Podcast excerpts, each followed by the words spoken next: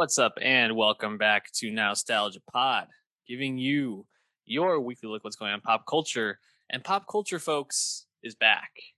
Just as uh, masks are coming off for those who are vaccinated, culture is returning because we have a big week this week. We have th- uh, three fairly big music projects and a couple other of uh, you know that we're not going to be talking about, but big name bands or, or people dropping stuff. We have uh, some big pop culture news that dropped just before recording this morning. Um, and we also have two movies that were, uh, I'd say, pretty highly anticipated, at least at one point. Um, we'll we'll talk about if they lived up to the hype. But I'm here with my co-host Dave Martin Swagger. Dave, how you doing this weekend? Or how you doing today? Not this weekend. Doing well to both. Doing well. yeah. Concert venues losing capacity restrictions, more tour dates getting announced. Movie theaters in the U.S. continuing to open up. Th- things are uh, things are happening, whether they should or not. Uh, I think that that part of the equation is uh, no more. It's happening. It, yeah, uh, COVID is over for a lot of people at this point. So, um, still be careful, especially if you haven't had the opportunity or have chosen not to get vaccinated. Um, but you know, Dave, with all this news about all these things happening, I don't know if anyone saw it coming, but today AT and T and uh, their Warner Media company merged with Discovery or purchased them, I guess, or on a merger. Yeah, I guess, sort, right? AT and T is selling off Warner Media, right. which is being merged with Discovery, which is yeah, an unexpected development to say the least. And why that's I don't know. I think important to us is the implications for HBO. Um, but you know, people I guess also like Discovery Plus and are wondering what's going to happen with that. And uh, you know, when I first saw this news, I didn't actually didn't even think much about what this meant for HBO. But as we've you know been talking about a little bit and kind of thinking about it, it seems like there might be some interesting impl- implications. What interests you most about this merger? Yeah, well, I mean, I think the obvious thing is there had been, you know, tons of talk just about AT and T's management of Warner Media. Like Warner Media was the uh, new name of Time Warner once AT and T merged after purchasing Time Warner about three years ago, which which in and of itself was a very long, protracted acquisition, you know, of of telecoms. And in the process, of course, AT and T gets own HBO and a bunch, you know, a bunch of other brands like uh, was it a Cartoon Network, Adult Swim, TNT, CNN, you know, uh, DC, of course, mm-hmm. Warner Brothers Movie Studio, a lot of notable stuff. But along the way, it just seemed like the priorities of AT and T for Warner Media were kind of all over the place, right? And I guess that came to an head with HBO Max, which I mean, to us as plugged in people, we were very excited about from the jump because it was HBO for the same price as it always was, except with lots of more things, mm-hmm. aka a no brainer. But yeah. to the average person, it was poorly messaged and the confusing branding, right? Mm-hmm. But I mean, since then, you know, HBO Max has acquired more subscribers and uh, seem to have found a footing. Like they're beating their projections, and then of course the uh, Warner Brothers movie slate this entire year debuting simultaneously on HBO Max, which seems to have been a boom, right? Remember, a lot of people, including us, were critical of that decision in terms of how it affect movie theaters. But you look and like Mortal Kombat, Godzilla versus Kong, Tom and Jerry, just about the most successful movies of 2021. Most of them are Warner Brothers movies that you could have watched for free anyway. So yeah. funny how that goes. Um, but now, right, you have AT and T just getting getting out of the game and HBO now, the thing we care about the most, is being run by people that make content first. You know, Discovery doesn't worry about uh, investing in their 5G networks to compete with Verizon and T-Mobile. They don't care about mm-hmm. that. They just care about getting you to subscribe by investing in their content. And we talked about how consolidation in the streaming wars is ine- inevitable, right? Like you can't have all these subscription services. Not all of them can sustain themselves we saw how fast uh, that can happen with something like Quibi just going up in smoke before you know Mhm. you even had a chance to breathe. And I actually just like this call because as long as Casey Bloys is still going to run the show at HBO, I'm happy to see that that you know Warner Media, whatever they're going to call it now, that that HBO brand just get more stuff because while I'm not someone who really watches HGTV or Food Network, you know, Home Living Network, stuff like that, you know that that that's uh that's hours hours on the TV, right? Yep. That is that, that is innings innings pitched. That is bulk content. That and discover all those discovery brands are successful brands, and I think this kind of consolidation actually makes sense for the continued success and future of both of these entities, which are now one entity. Yeah, I think it makes a lot of sense. And as you think about how a streaming service like HBO and you know even things like Hulu, which uh, is a little different because it's under Disney now, but um, how they can so I guess like Disney Plus, how they can really compete in like this world moving forward is you need to have just that like mindless content that I talked about last week with things like The Circle or uh, you know, like the stupid shows I, I've watched on Netflix, like uh, Mortgage or Marriage, you know, which is exactly what HGTV takes you. It's, it fills time. It's you know a time waster in a, in a lot of ways. Also very entertaining stuff, which I get and I watch it too. But that's what a lot of people want to watch, and so having That's that, why Netflix is making more and more of it. Right. And that's why having it as something maybe not under the HBO Max subscription, but something HBO can offer as a, at a lower subscription with like, oh, buy into HBO Max for these other things that you might like is probably the way to go.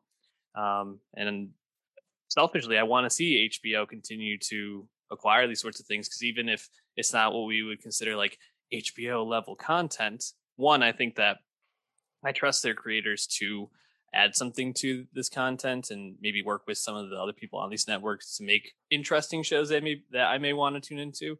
But the more that we they're getting subscribers, the more the money that they're making, we're going to see better content because as much as Netflix has had some real hits, HBO is known for making that quality Mm-hmm. content. We talk about HBO shows probably more than any other shows Oh, yeah. on here because it's just the best. So, in our opinion, at least. Yeah, no, Um, totally. Yeah. I what else stands out to you about this? Well, yeah, I mean, I think like negatively, it seems like Jason Kilar, who was running Warner Media, is going to be leaving the post, and this combined entity will be run by the CEO who is currently running Discovery. I forget his Yeah. name, but he is more like old school media, uh, cable kind of sort of things with the entertainment exec. When Kilar seemed to be much more, um, uh, you know, like new money, I guess.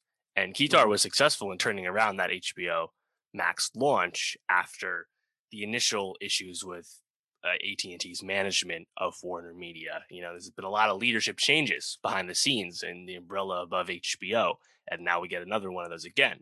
But I, you know, I just think like long term, you, you would think that having just content people be involved in this content game uh, would benefit everyone. Again, like I, I, I, there's no reason to expect Casey Bloys to be gone.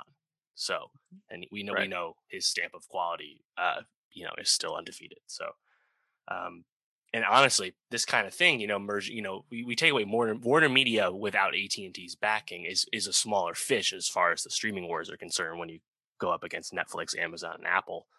So now I think you know Discovery and Warner Media, maybe that this new entity is ripe to combine with somebody else down the line, like AMC, who we know is for sale, or even maybe something bigger like CBS Viacom. Because again, we know consolidation will continue to happen. So having all these smaller fish actually unite the, for the sake of their you know collective survival, pretty interesting. You know, like I think that that's actually probably a more appealing thing to me than say Apple gobbling up something. You know, just because they can. Totally. I, I would love that if uh, AMC was purchased by this group and fall, fall uh, under that umbrella. Also, just as a note, it's uh, David Zaslav, the C- CEO of Discovery Plus. But um, yeah, uh, I think this is exciting stuff. Something we'll be keeping our eye on. Um, I'm looking forward to uh, watching um, Love It or List It on my HBO Max subscription in the near future. So uh, we'll we'll do our review when that time comes. Any last thoughts on this, Dave? Are you ready to do some music?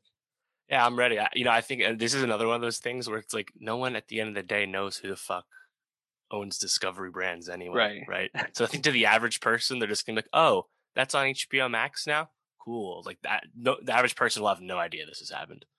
I don't know how much Oprah is involved with the Oprah Winfrey net- Network at this point, uh, but it's under right. Discovery Plus. It'd be really interesting if they would make some kind of like Godfather offer for her to do like a talk show, like a monthly mm. talk show or something like that. Interesting.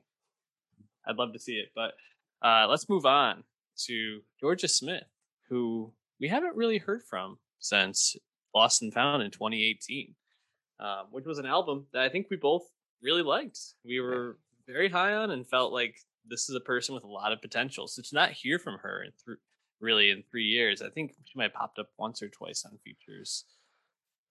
Yeah, I mean, yeah, he said 2018 debut album, rapturously received. had that in my top 10 that year. But yeah, for the most part, she has not been around too much, apart from I think "Be Honest," which was a loose single from two years ago featuring Burna Boy, which is which is a tremendous track. Other than that, she has not been around too much, which is, you know, she's only 23 now, but, you know, she's like a really fast riser. You would have thought uh, that wouldn't have been the case. But, mm-hmm. you know, here she is finally. I've really been anticipating something from her, and it's being clearly messaged as a uh, holdover for the second album type of EP. This is very much uh, the leftovers sort of thing. But still happy to hear something, you know, because again, it's it's been a long time. No, I, I completely agree, and I, I think that this EP, "Be Right Back," is exactly what you would expect from a holdover album, where it's like or a holdover project, bit hit or miss for me. I think there's a couple of tracks that really stand out and sound uh, like they should be on an album, and Jorja should be promoting those heavily. And then there's a couple that I'm like, oh well, you know, get these out and fill up the EP and you know get 25 minutes out of this thing. How did you feel about Be Right Back? Yeah, I felt the same way. And before I realized it was clearly being referred to as a holdover, I was disappointed. I was like, of, kind of struggling with this a little bit. You know, you think back to Lost and Found, you think back to even the songs of hers that predated that from a few years, like uh, Blue Lights, which I think was the really first big track that she had out before all the Drake collabs really mm-hmm. put her on the map. She has such like a vibrant voice and definitely felt like a unique presence in this really, you know, rising uh, popular like experimental R&B genre that we have right now and like I think Jorja brings a lot of like soulful uh, touches to her her R&B as well and to this you know this she definitely sounded like like older to me like it's clear she is like a different person now but so I think some of those like middle tracks on the EP didn't stand out to me though. Like I like the like there's, there's something about her, the early stuff really like popped out to me like sonically, mm-hmm. and this stuff didn't feel nearly as special. And I was chalk that up to this being the holdover. Did, eh, did you feel like any of the tracks stood out to you? Because I, I definitely feel like the first like yeah. three, I'd say, "Addicted" is a hit for me. Yeah, "Addicted's really good, and as well as "Gone." Those both happen to be lead singles. I really like those mm-hmm. tracks. I think towards the end, uh, weekends all right, but mm-hmm. I think some of the middle tracks didn't do much. Yeah, I liked the uh, the bass groove on "Burn." That really stood out to me, and of course, I think it, it goes without saying that Jorja sounds really good on these tracks, but I think the songs aren't as interesting in the middle. They kind of just fall flat. Um, but something like "Addicted," right? So you have this like really like whirring sped up bass loop that is just kind of driving the song and Jorja just singing urgently over it kind of gives this energy very actually I think opposite of what I remember from Lost and Found is like it's this more like smooth laid back vibe on Lost and Found a lot. Yeah. This felt a lot more urgent. So I felt like that was a real interesting track to start with and something that I'm really looking forward to. And then like bust down just a couple tracks later with Shaybo not only did I, I think that was a good pairing, I thought they both sounded really good on the track together, but it had, you know, a bit of like a reggae dancehallish type yeah, vibe to it, a- which I Afro beats, kind of like yeah. the song with Burna. Yeah. And I thought that was thought that was decent. Like I thought it worked and it'd be interesting to see what she does with a little bit more of that on a an actual album instead of just kind of piecing these together. But yeah, with Lost and Found, you remember it being such a cohesive project, and this definitely you can tell it's just kind of like ah, we have these tracks, let's just put them out and move on to the next thing. Right. Yeah. But like I, I do I do give her credit. You know, she's taking her time. I mean, I, I saw I wasn't totally sure if this was just conjecture or not, but I saw it saying 2022 for that sophomore album. So again, that that'd be quite the wait. You know, that's a that's a four year gap. So uh, she's definitely taking her time, and that's really cool. Someone else who's taking your time happens to, you know, her fellow um, uh, uh, Englander of similar genre, Bend, Ella Mai, same thing. Very mm-hmm. much anticipating new music from her as well. So happy to wait if it's good, obviously. I have a feeling with uh, especially people who have been holding over for this long, we'll be hearing from them very early next year, maybe even like late December, early January, because they want to be getting this out definitely before festival season starts. And right. I think the hype for like things like Coachella, Glastonbury is going to be like otherworldly. So Adele will um eventually release another album. We know one day. Eventually, uh, it'll be like 43 at that point or whatever number she's on. but um, let's move on to another female auteur, St. Vincent, uh, who is, uh, I think, a figure in rock music that we've talked about, and I think we're, I think I definitely like her a little bit more than you do, but I think we both kind of see her as just an excellent artist who the music's always quality, but do we always like it? I think is kind of at least where I fall with it. Most of the time I do, but I think this is an interesting project because um, St. Vincent is ever changing and she continues to change on Daddy's Home. And Dave, did you like the direction that St. Vincent went on this album. I definitely didn't dig it as much as I liked Mass Seduction from 2017. Mm-hmm. And I think that's very easy to explain because, as you said, she likes to develop and dive into whole new personas and branding for each album cycle. And that is often followed by different sounds and genres and stuff. Mm-hmm. And in this case, it's very like like mid 1970s aesthetics. But yeah. you know, it's not like she's like super like jamming out on the guitar, you know? Like again to me I, I i think you're right like she she's always a really interesting figure and she manages to stay relevant even like between album cycles like i think very vividly of her at the 2019 grammys with Dua Lipa just jamming out on guitar to one kiss and like as they both mm-hmm. performed that obviously a song that didn't have a guitar beforehand and she seems to always be around. And in this case, there's obviously like like a message going on here that the title track is or the title of the album is very intentional due to her personal life. Mm-hmm. But I think just at the end of the day, like the sounds is just not my favorite stuff. So like in Mass Seduction too, like there were some really songs I really enjoyed on that, like Pills, for example. I felt like really accessible music. And in this case, it's just you know it's a uh, it's slower stuff, and yet the really I think get absorbed in the songwriting to to appreciate it more than anything. Yeah, you know, so we, we record on Mondays usually, um, which gives you, you know, three or four days to listen to an album. Uh, a lot of the time, I don't get to listen to the albums more than like once or twice. And I really feel like as I was listening to this album today, that this was the type of album that probably my like my fifth or sixth listen, I'm gonna like really love some of these tracks.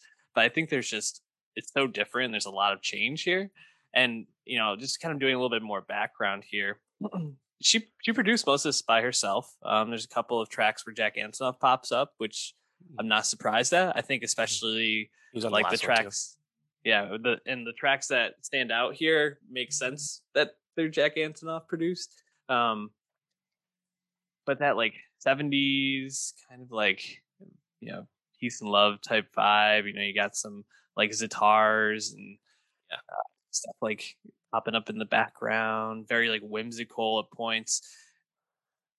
It definitely takes away from a little bit of the bite of St. Vincent. And it's songs like Pay Your Way in Pain that I think are the comfort zone for me because even though those start off with like a, you know, Pay Your Way in Pain starts off with a piano, you know, groove in the beginning, it quickly quickly moves into very mass seduction, mass seduction, like hard guitars, like popping out and I think that's where I'm like, oh yeah, this is what I was looking for from St. Vincent. But as I was listening to the rest of the songs, I was like, oh, these songs are still really, really good and really, really well put together. I just need to give them more time to sit. So it's hard to like sit and be like, ah, I can't make my full review right now because that's not what I'm saying. But I think it's just the type of thing that Annie Clark makes music that grows on you. Mass Seduction was an album I didn't love at first. Now I think it's probably one of the best albums of that year. So um, she's just that type of artist to me, at least. What what track stood out to you, or what didn't you like? Yeah, I thought uh the first track, "Pay Your Way with Pain," I like that just because like vocally, like there's like kind of like a shriek to like Mm-hmm. parts of the, her voice on that, and like that like made my ears perk up. Um, she doesn't talk too much about like the the subject matter of the title too much, but like it is interesting to hear like grapple with her dad returning to civilian life after being in prison for like financial crimes for a decade. That's you know because again like if you really think about how Annie Clark operates as an artist, she like really absorbs herself into these personas, and she's not a personal person, right? Like Mhm. it, it, it's a lot of like storytelling and bravado. She's like very much not Taylor Swift, right? Like she's not making music about herself hardly ever, and that's why I think like you really have to be absorbed in that songwriting and that sound. And this, and like I said, like this time it's just like like you said, it's like the, the whimsy. I think um I think you have to really focus on it too. I thought "My Baby Wants a Baby" is probably one of my favorite like songs from a writing perspective. But Mm-hmm. yeah, I, I think it, it definitely re- requires more listens because it, I was a little taken aback by like how um different it was to Mass Seduction, which I shouldn't have been surprised by. Yeah, yeah, and I'm thinking to like when I first really got into Saint Vincent with uh, the Strangers, what back in like 07 or 08, maybe I was 09 even, maybe I don't know around then. Uh, she's ever evolving, and that album is very like you can hear the DNA, but it's so different from something like this, so different from something like Ma- Mass Seduction. She's just never evolving artist, which is great and also challenging in some ways.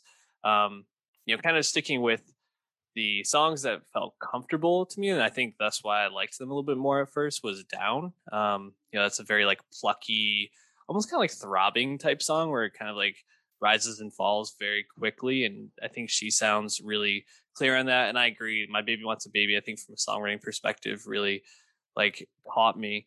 Um, but yeah, I think like the clear standout to me is "Pay Your Way in Pain," which was one of the lead singles. Um, you know, a song like "Living the Dream" is like I think where sometimes the album loses me on the in the first couple of listens, where I'm like, you know, I, I get she's going for this like whimsical type feel, but it really just like felt like it dragged on a little bit. Mhm. Um, but then uh, it kind of follows up with the song like "Melting of the Sun," which I thought was um, a, like a pretty a pretty solid track, if not one that stood out like as one of my favorite St. Vincent songs of all time. But yeah, I, I guess I'm trying to like reckon with it because I I didn't think it was a bad album. I just I don't I think I just need to sit with it longer. So um, let us know what you think. Sound off in the comments. Um, leave your your opinions because we want to hear what you liked or didn't like about this, what worked, what didn't. We'll be adding a track or two to our now nostalgia best of 2021. Davey, any last thoughts, or you want to move on to our guy rankings number what three from us, two from us, Three, three. three. J Cole dropping Yeah. the off season sixth album. Um, Dave, we spoke a lot uh, last week about J Cole, where he stands in the culture. Check out our rankings and our, uh, you know, really like our deep dive on J Cole as an artist. Talked about the off season. We both kind of expected it, expected expected it woo, to fall in the top Mhm. half of his rankings, maybe like a three, maybe potentially a two range. Gotta ask, did this live up to your expectations? Right. Again, like I didn't really know exactly where it was going because we only had that interlude single just like a few Mhm. days prior. So I was really just hoping like Middle Child would inform a lot of the sound of this because that uh, is really one of my favorite songs in terms of Cole uniting, uh, you know, meaningful lyrics while not sacrificing like grooves and you know banger qualities and that also happened to be his highest charting song to date. So I think a lot of people agree with that. Um, and you know, I think actually since that song come out, which we didn't talk about the rankings, he did kind of have that uh kerfluffle with the uh Snow in the Bluff track where he was calling out Noname the rapper's tactics regarding uh, her politics. And then Noname like really quickly fired back with song 33 and Cole took a lot of uh, grief for that, and I think rightfully so. So either way, I was just kind of expecting like how like where's Cole's head at? How deep is he trying to get? As we spoke with the rankings, KOD, the last album, conceptually, uh, you know, I think vast and really trying to f- focus in on a lyrical message as Cole has kind of embraced his uh old head uh, tendencies as he's into, enters his late 30s. But uh, the off season, I, I, I enjoyed it you know, I don't I don't think it's uh 2014 Forest Hills Drive or Born Sinner territory. Mm-hmm. No way. It's not approaching that stuff, but there's some good tracks on this, and I think Cole still sounds quite lively, which you know, album six. So that's nice, nice quality, I guess. Yeah, one of the things we talk about in uh, in our rankings and J Cole review in general is just he's got a lot of stands. You know, he's got a lot of people on the internet that really cape for him. And I think if you, at least from what I saw, if you were on Twitter on Friday and Saturday over, over the weekend, you would have thought this might have been maybe one of the best albums ever dropped. I, I wouldn't say that, but I definitely think this is a really solid album. And uh, I, I, think it falls pretty much exactly where we were expecting. You know, it's right around KOD for me. I think I need a couple more listens to like decide if it was above or below it, but it's on it's on par. And so I think there's a very clear half of this album that I like a lot more than the other half, and that would be mm-hmm. the first half. You know, I think it starts off really strong with 95 South. Um, I love My Life with 21 Savage. Like, I mean, I just want to yes. hear them do more songs together. Yes. Um, you know, even things like uh, Punching the Clock. I thought 100 Mil was pretty good. Uh, there's a point, I think it might even be I I know people like the single interlude. I thought I think it's okay. Not one of my favorite songs, but it's pretty a decent song. But the I thought the ending, like the climb back, close, hunger on the hillside, I didn't totally love.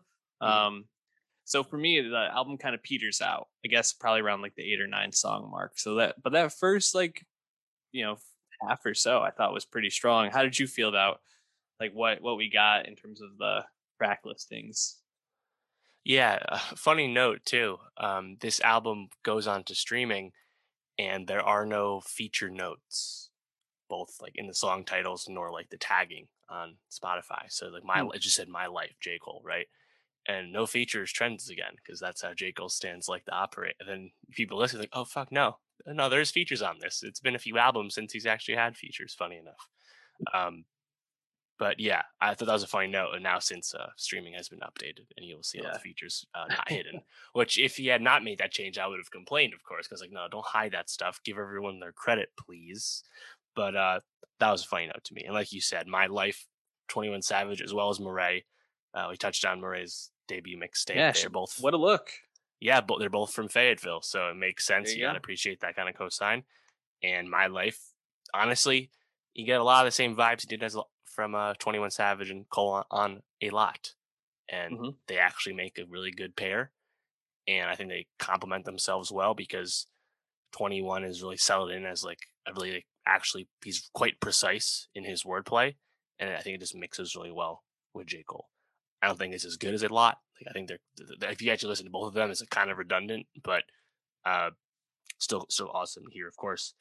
Um, not the biggest Lil Baby guy still, but I think Lil Baby's pretty good in Pride is the Devil in general. Like there, there's also like just an economy with how Lil Baby seems to rap these days, mm-hmm. which I appreciate.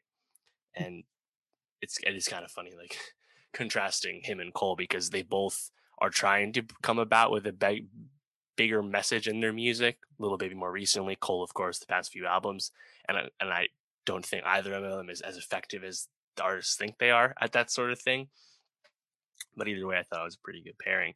And yeah, 95 South, that actually has the best guest spot on it because he has Cam'ron doing like introductions yeah. and like interludes and stuff. And honestly, Cam'ron's doing the show on, on it, to be honest. But Cole mm-hmm. also is, you know, just kind of spitting on that song. I think that one goes hard. Uh, I really appreciated in verse one look how everybody clapping when your 30 song album do a measly hundred thou. You like those shots at people stream chasing. Uh, funny to contrast that with the length of an album, like For Your Eyes only, but I digress. and you know, I think it was like quotables. Like I think that one is strong, right? But then you have the uh the line about uh on what is it? What's the song? Uh, pressure, uh, applying pressure. You have that mm-hmm. line about uh if you're criticizing a millionaire when you're broke, then the joke is on you or something like that. And I was like, kind of like, why, why is Cole like making fun of his fans who aren't rich people? Uh, that that felt kind of strange to me. Like, what, like, since when would that have been his point of view? Right? Isn't that weird? Untouchable. Yeah, it feels a bit like, uh, you know, you don't, you can't say anything because I'm more successful Classic. than you. I don't. Classic. It's, it's like the same thing as like, oh, you don't write rap, so you can't talk about it. You can listen to it and appreciate it, but you can't criticize it. It's the same kind of yeah. thing. Um, yeah, honestly, I I think my favorite track is Interlude though, which is funny to hear that you didn't like it. Mm. Interlude just reminds me of Middle Child. It, it's cool yeah. actually bringing in like more modern sounds. You know, like the melodic stuff is super uh, heavy these days, and I think he's doing it really well on that. And I, like, I, I guess I think it's really just because like I'm not like listening to this for like super deep lyrics from him, and I think Cole actually kind of pulled back on that you know, he's not actually mm-hmm. trying to mm-hmm. get super deep. Like he'll touch on stuff here and there, but he he he kind of think he kind of chilled with the off yeah. season, which I appreciate. I wouldn't say Interlude is like you know the worst song off the album. I just think, uh, you know, in, in listening through, I guess maybe if I went back and listened to it again, it might pop off a little bit more. But I really just felt like that first half, you know, especially like 95 mm-hmm. South in my life were probably my two, my top two. And then I think by the end, I just was feeling a little bit of like Cole fatigue. Also chalk that up to the fact that you know I've listened to all of his albums in the past yeah. week or so, so I might just be a little Cole fatigue anyway. Mm-hmm. Um, you know, he he also got some big producers on this. You know, just kind of looking. Timbaland was on the mm-hmm. track Amari. I don't know if there's anything necessarily there that like stood out to me as like a Timbaland production to that, but um you know, I, I was just kind of surprised to see that a lot of T-Minus all over this. Yeah, um, he was behind Middle Child, so I'm happy to see that continue. Um, but you know, I I don't know. I guess like as I'm talking about it, I don't know if I'm disappointed. I don't know if I'm pleased. I think I'm probably somewhere right in the middle where I'm like, oh, this is mm-hmm. kind of what we thought it would be. Um, but definitely a, a you know, it's good to see J. Cole not, you know, putting out another for your eyes only, you know? Like yeah, totally. keep it at least KOD quality and up from here on out. Yeah. Oh, actually, come to think of it, there's also the other really notable line on uh, "Let Go of My Hand" where he references an altercation with yeah. Diddy from uh, several years ago. Just that's kind of one of those like eyebrow raised moments. Like, huh? Did I hear that right? I got to rewind yeah. this real quick. You know. Um, so that was cool. But yeah, yeah he went. Uh, good. He went. In, he went in on that song and or uh, on that story. And then he also called himself out for uh, I don't know if it was actually a call out, but he talked about um, you know a couple years back that rap, rapped about folding clothes, but you know women oh, still aren't doing that. that. or something like that. I forgot what track it was on, but I it really perked up because I was like he really is like referencing that song that we we clowned on pretty hard and we, we kind of called ourselves on on our rankings. But anything else about this album that stood out to you? Yeah, I think people are being a little hyperbolic on release day, but they that that tends to happen with with mm-hmm. J Cole, as you said. That's no big deal. Um, really hope Certified Lover Boy comes out this year. I really hope Kendrick album comes out this year. I'd love to compare all three dropping at the same time. That'd be fun. That would be great. And uh, you know, I th- I think we need to hear from Kendrick at this point. It's been it's been too long. Get the album out. Um, all right. Well, Dave, I, w- I want to do a quick little uh, thing here we're moving on to some uh, some movies. Uh, you know, so let, let's just start with this. Like, I want to just tell you, there's this movie that's coming out, right? And it's it's basically like Rear Window, but like a little more like psychological, like fuckery going on, psychological thriller.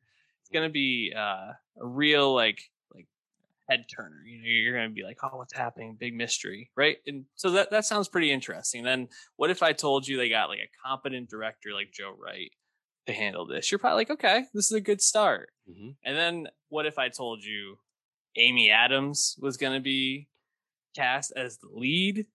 Emmy Award, you know, Emmy Award darling. Has she, has she won? She's won, right? No, she has not won an Oscar. That's why we we're Yeah, happy she's- she didn't win for Hillbilly Elegy because that Right, that's right. She's- Ridiculous. She's been nominated a lot though. Yes. Um, Gary, Gary Oldman going to be in Yeah. this. Anthony Mackie, Gary Oldman Wyatt coming Russell. off his Best Actor winning turn in Joe Wright's last movie, Darkest Hour. Wyatt Russell, a rising star, just played Captain America in uh, Falcon and the Winter Soldier. Brian Mhm. Tyree Henry and Julianne Moore are just gonna show up for a second. Same with Julianne, or uh, sorry, Jennifer Jason Leigh, just kind of yeah. like pop up and you know have some very small roles in this. Like if I told you all this, you would be pretty excited for this movie, right? You'd think this is gonna be really great. That's correct. And so, as we get the woman in the window, what happened? what Um, happened indeed, man? I don't fucking know, dude. it's This uh, tough. it's terrible. Yeah. It's it's sitting at twenty percent, twenty seven percent on Rotten Tomatoes right now. We don't reference that a lot, but I think I think that feels right because it, while this wasn't the worst movie I've ever seen, I think there are some moments where I was like, okay, there's something. Um, when I remember seeing the previews for this for the first time and being like, this looks like it's gonna be great, and it feels like something went very wrong here in production. I mean, they they were supposed to release this in 2019. After test screenings, they got pushed back to uh, May 2020, and then with Mhm. COVID, it got pushed back even further. Definitely, and then Netflix ended up buying it and releasing it this past weekend. So there was obviously something in the creation that wasn't working. Maybe it was more confusing. Maybe it was Yeah. something else. But The yeah, Fox merger also just slowed things down too. Very much seemed Right. to fall through the clack- cracks in terms of movies Disney had inherited from Fox. And at the end of the day, tough to get too worked up about that happening because the rumors were true. It just had not come together. And uh, yeah, kind of annoying because it honestly, I, it's one it's one of the movies that for me is dragged. I haven't watched them as dragged quite as much as this did. Like honestly, I, I was pulling my hair out like 30 minutes in. Like it was it, it was tough watch. Yeah, it was. It was just kind of. um I don't know. I- don't. I wouldn't say lifeless, but it just felt uninteresting. I guess. Like, Yeah. there was a lot of mystery, but I, none of it that I really seemed to care too much about, and it was almost like so much misdirection that you just kind of felt like I need to wait until something concrete actually feels like it's happening before I can actually like buy into this at all. I don't know. At least that, that's where I was at. What What do you feel like didn't work for you the most? Yeah, at the end of the day, it's just dull. Like the the conflict, as it were, like you said, it's not just similar to Rear Window. She literally watches Rear Window a little bit in this movie, while turning out to follow the same key plot beats of the famous Hitchcock movie. It's like, huh, that couldn't be more on the nose, Mm-hmm. and that's not helping the movie be interesting. I just don't, there was like no forward momentum with it. You know, it's like it's like, oh, Amy Adams turns out, yeah, she's a very unreliable narrator. But I also wasn't enjoying being around her. It's like, yes, she she has agoraphobia. She just doesn't want to go outside. Having a hard time with that. Pretty antisocial person overall. You know, sympathetic to that, but I also don't want to hang out with her. Like I think she, Yeah. she it, it was just it was just a tough hang, mm-hmm. and having like you know like like it's not like the twists or anything that's surprising, right? Yeah. Like you know regarding everything like Anthony Mackie, for example, it's like okay, that's cool, but like there's nothing like it's not changing the character, Right. and then you, it, it all goes up uh, wraps up with this set piece of sorts, a physical confrontation. I was like, okay, I guess we got to this point, but uh, it just it just kind of felt like going through the motions the entire time. And I thought Amy Adams was doing her like doing her best, I guess. Like she was okay. I don't think the material's really her fault. I don't think anyone's fault. It's really in it. Like a lot of the parts are like really weak. Like Gary Oldman, pretty one note as a like uh domineering, uh, unlikable, perhaps violent uh you know, dad figure. Yeah. Like it's Okay, like it, it's all it's all super simple, super straightforward at the end of the day, despite all these attempts at misdirection because of the unreliable narrator. Yeah, and, and then the action at the end um, felt almost like cartoonish in a sense. Like it felt a little bit like watching Scream, um, which you know, for those who haven't watched Scream, like part of it is it's like it's supposed to be a, a satire in a way of horror movies, so the action is comical. You know, like the Scream guy gets kicked and he falls down flight of stairs. He swings and misses and spins around like it's kind of slapsticky. And I felt that way like in that in the climax between um you know Anna and what was it Ethan was the kid I think something like um, that yeah and, and, it just felt like it, I don't know like I wasn't really sure what they were going for like there was that one cut scene where like fake blood like splattered on the screen at one point and I was like what what is this it just felt kind of like weird and thrown in there. And I, I, guess the, the twist is that she actually wasn't that unreliable of a narrator because most of the stuff she was talking about was happening, just no one was believing her. Um, but you know, I I guess I'm just like trying to think what happened in the movie that I felt like really added something. I didn't feel like showing us what happened between her and her family added anything. Like showing the car crash, showing the confrontation between her and Anthony Mackie as her husband, that didn't feel like it added much to me. Uh, I guess maybe when she was contemplating suicide, that felt like a moment in the movie where I was like, okay, the, there's something picking up here, and, I, and not that not because it was necessarily suicide, but I think it was seeing her like grapple with stuff in like a real way. Whereas like mm-hmm. a lot of it before just felt like, what is actually like, what are they trying to get across? And that felt like the movie was moving in a direction at that point. But pretty pretty listless in a lot of senses. Yeah, uh, uh, reportedly Tony Gilroy was brought in to write the reshoots, but you know, he can't save everything. no, and you know, it's sad because like you mentioned, it, eh, a lot of roles that just were nothing. Like Brian Tyree Henry just mm-hmm. Goes up five times and asks a couple questions and is like, "We're sorry, like we up." Wyatt Russell gets to be angry a couple of times, but then gets murked, and I guess comes back from the dead to grab Ethan's ankle. Which yeah, yeah. Also a strange thing. You know, like it's just like, why have these characters playing these small roles? Yeah, Julianne Moore, most like most thankless for sure. Right, totally. Yeah, I think she's probably the best of the bunch in terms of like leaving an impression. But for sure, yeah, I mean, I think probably the, thing that's I'm most interested about anything regarding this movie is that uh, the director uh, oh, sorry, the, the, writer of the novel the movie is adapted from, uh, Daniel Mallory, writes under AJ Finn. He's actually a very like controversial figure in the literary world for uh, extensive like lying and um, misdirection about his personal life for for you know advancing his career. It's like a really long and honestly excellent read uh, in the New Yorker about this controversy and how it was unveiled and whatnot. Hmm. And uh, Jake Gyllenhaal is actually going to be playing him in an upcoming TV series, which I, I don't know. I guess that kind of feels like you're rewarding uh, bad behavior to get Jake Gyllenhaal playing you so soon. But alas, you know, maybe that'll lend itself to something because clearly uh, this adaptation of his book uh, did not go so well. Yeah. Well, we'll we'll be talking more about that show if it warrants it, but I think let's uh, let's move on and wrap up with uh, another movie. You know, if if I told you we get a Taylor Sheridan flick starring An- Angelina Jolie, you'd probably be like, "All right, let's let's do this. It sounds awesome." And I think this one is a little bit better than Woman in the Window, right? Yeah, yeah, yeah, totally, totally.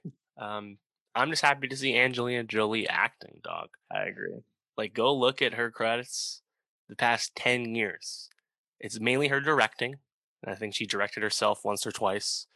But other than that, it's really like some like franchise obligations like Maleficent 2 and voice work. She has not really been around all that much. We know she'll be in Eternals coming up, which is very exciting, but you know, she hasn't been around all that much. I know some of that's attributed to her just, you know, raising her family. She's got a lot of kids and mm-hmm.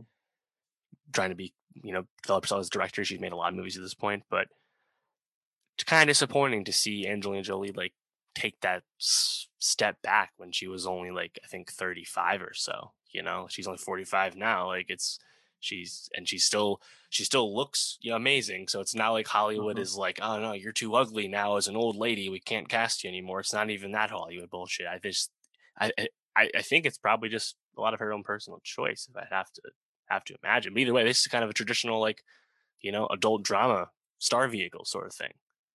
And Yeah. I'm happy to see that, of course, especially when it's from someone I'm always interested in, like Taylor Sheridan. For sure. And uh, I totally agree. I think seeing her back on the screen is definitely the thing I found most intriguing. And I think what I enjoyed most in this movie, apart from uh, obviously Aidan Gillen and uh, Nicholas Hoult, just uh, Yeah. being, you know, killers, assassins. This, I thought they were great.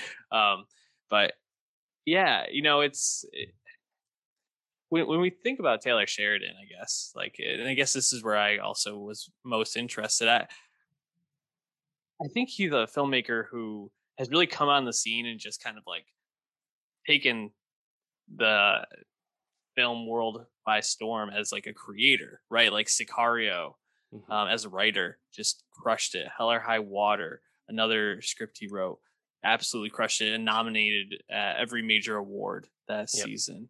Um, Yellowstone, which he's created, directed, produced, one of the most successful shows that we just don't talk about on yeah, here. Like, the, it's- the anchor of the Paramount Network and hugely popular, popular show, no question.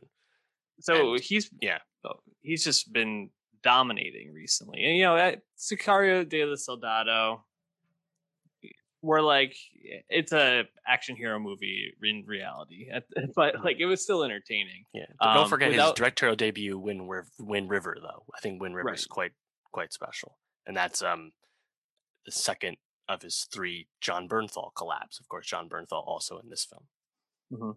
And he recently wrote for another movie we talked about, Without Remorse. hmm So, uh, you know, eh, having Sicario and Without Remorse being, you know, the two most recent things he's written on, th- there's a little bit of like a hmm, something's going on here. Those Who Wish Me Dead, I, I think, is not necessarily in the same, you know, place as like Without Remorse. I think there's a, a little bit more here, and you can see a lot of the same like Sheridan touches and connections. But I definitely don't think it's up there with something like Hell or High Water, No. Sicario, Wind River. So it, it's kind of mid for him, I'd say. Yeah, I mean, I think at that this point, Taylor Sheridan, he seems to be working and writing nonstop. He's very in demand, and I think his obligations regarding Yellowstone probably take up a lot of his time as well. But this still has a lot of those trappings of Sheridan. Normally, we're out on the frontier. We're in Montana, you know, which I Mhm. believe um, he has. He has a ranch out there. Yellowstone shoots out there. Montana, Wyoming. I forget exactly where each one of them is, but like this is this is the the realm that Taylor Sheridan likes to both operating creatively as well as also I think uh, occupy his physical being. So that makes a lot of sense to me.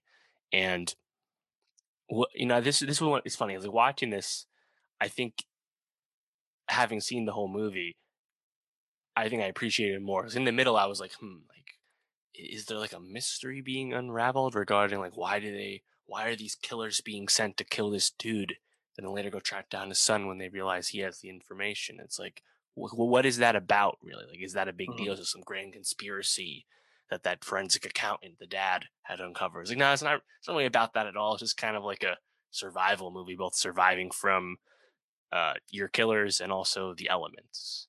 And Yeah. think, you know there's some like metaphors about like how the, the, the gigantic fire in the film is of course man-made Mhm. and stuff like that but I think yeah it's like at the end of the day it's kind of just a star vehicle survival movie in a beautiful environment and you're also chilling with a kid actor who's not that bad you know like he's not like getting in the way so simple i guess simple movie but still pretty entertaining Yeah, I, I would say the action is pretty good, and I think the the plot mechanics are also really interesting. Like having the the chase, you know, but of Jack and what his name is Patrick Patrick Blackwell and Jack Blackwell, um, like chasing down the kid uh, Connor and having to like get away from them while you're also have this fire kind of impending, like all these things kind of like clashing together. I think is a really well written concept and definitely is entertaining. Um, but yeah, I, I, do think it's a bit, you know, uh, just like plot device to be like, God, you need to get this information to the news.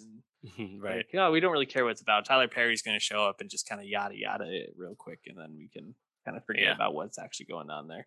Um, I, I, I do think like it, it was an interesting choice to make Jon Ber- Bernthal such a integral part of the movie, and I, I, think Sheridan really likes him. I think Bernthal's okay, but I don't really think he's like like a star. Like he's not on Jolie's level, and I feel like that role no. could have used someone a little bit more high profile. Yeah, he. It's funny. Like I, I always have really enjoyed Bernthal. He's also just acting all the time. Honestly, mm-hmm. um, whenever I see him though, I'm always like, hmm, something with this guy. He's probably yeah. bad, and he wasn't bad in this. I was like, oh, oh, okay. He's just a, he's a good dude, you know, protecting the protecting the streets out in Montana. Yeah. All right, all right. You know what I could have used in this? I could have used like Jolie and the kid run through that field. Maybe not having them running through a, middle of the field in a lightning storm. That did not make any fucking sense to me. Yeah. Like, why the fuck would she tell him to do that? Why would she do that herself? That is the stupidest thing. But they're like mm-hmm. ducking to like not be tall and get struck by lightning. And so yeah, you know that you're gonna get struck by fucking lightning doing this. Why don't you stick in the fucking forest? Like, yeah. What the fuck? Uh, but maybe we could have been in that field during the day and seen like a nice moose or something, an elk. You know, I could have used like a really good animal moment in this because we're in a beautiful environment. And I, I did I not expect you to say that at all. I thought you were gonna be like, I could have used like I don't know, some like actor. I thought you were gonna be like, I could have used like Finn Wolfhard in the kid role or something, but like, no, you just wanted to see a moose in the background. I like that. That's I did. great. I did. Yeah. Um. Ultimately, I think a lot of survival stuff is a little, you know, don't don't think too hard about it. A lot of it's a, it, quite quite a stretch, but um, oh, sure. Honestly, Bernthal's wife, played by um, uh, what's her name, uh, Medina Senghor. I actually thought her, her, stuff was great. Like both like just like the action set pieces that she's a big part of, and also her her relationship with Bernthal. Like, yeah, didn't expect that piece of it, but I like that. I agree. I like the part when Aidan Gillen's like, you're facing it the wrong way. And she's like, no, I'm not. And like turns the gas with the flame on him and sets him on fire. I thought that was great. Um, yeah. And then later on when she has the, the, the sniper rifle and finally yeah. murks him, I, I thought that was really well done too. You know, and there's, there's something about just having like, like a forest fire, like a big fire as like a background that just makes all the shots look so cool. You know, it's like he really can't like do that wrong a lot of time. It's, it's sad to say because it's like obviously not good for the environment that these things are mm. happening, mm, but of course, um, definitely looks cool in movies. Yeah, yeah. I was um, yeah, from the jump, I'm like, oh, Aidan Gillen and Nicholas Hoult. Oh, oh, they're yeah, they're up to nefarious shit. That is abundantly clear. Aidan Gillen. That's that's all he knows how to do. Uh, yeah. made me laugh but yeah, I, honestly, this also makes me want want to watch uh, Only the Brave, which is that movie from 2017 about um all those uh forest firefighters that passed mm-hmm. out fighting like the Granite Mountain uh fires like out there out west a few years back. That movie with like Miles Teller and Josh Brolin and like Jeff Bridges, Taylor Kitsch. Like I remember like wanting to see that. I thought the trailer was really effective, but I had missed that movie. And it's actually from uh Kosinski, who's directed Top Gun Maverick. So I'm like, you know what? I'm gonna go check this movie out because Taylor Sheridan's got me in the mood to watch more forest fire stuff. Yeah. Did um I'm trying to think because I remember there was like the comment that Bernthal's wife makes where she's like, and she's also your ex girlfriend or something like that. Is that ever paid off or is that just like a thrown in line? Like it? That is completely throwaway. Yeah, wow. I forgot about that already. I thought there was gonna be something to that. Maybe they like nixed it. But then they have like a very loving scene between Bernthal and his wife. So I was like, oh, nothing can come of this, right? But thought mm-hmm. I thought there's gonna be more there. Um, yeah, I, I, would give this movie like a I don't know B minus. Like it's it's fine. You know, it, it's an hour forty, which also was nice. I was like, yeah, yeah, keep just, it just happy concise. to be chilling with Angelina Jolie. Like I'm not exactly. gonna be picky at this point. Like I want to keep watching her act. And we'll see her in Eternals. So, hmm. um, you know, you as you were saying, look look through her filmography pulled it up, and she does go through these three year stretches where she just doesn't do anything at all. Um, you know, from 2011 to 2014, uh, 2012, 2013, there's nothing, and then from 16 to 19, there's nothing in 17 or 18. So uh, just keep working, Angelina. We like you. You're you're a great actress. So, oh, that's it. Why don't we uh, wrap up? What we got for next week? Well, next week we'll be doing our Drake album ranks. CLB coming soon, so we think. So, a lot to talk about with Drake. And then, then the following week, talking about a litany of things, such as Barry Jenkins' Underground Railroad on Amazon, Zack Snyder's Army of the Dead on Netflix, uh, the finale of Mare of Easttown on HBO, the return of Master of None, new music from Black Midi and 21 Pilots, uh, the new pop superstar Olivia Rodrigo's debut album. There's a lot of shit coming out, and we don't like to miss anything. So get to that shit. Yeah, follow us at NostalgiaPod on Twitter, youtube.com slash NostalgiaPod. Hit that subscribe button, soundcloud.com slash NostalgiaPod to listen to it any other way you want to. And also follow our Nostalgia Best of 2021 playlist on Spotify, which will be updated with songs from St. Vincent and J. Cole and Jorja Smith after our reviews today. We'll see you next week.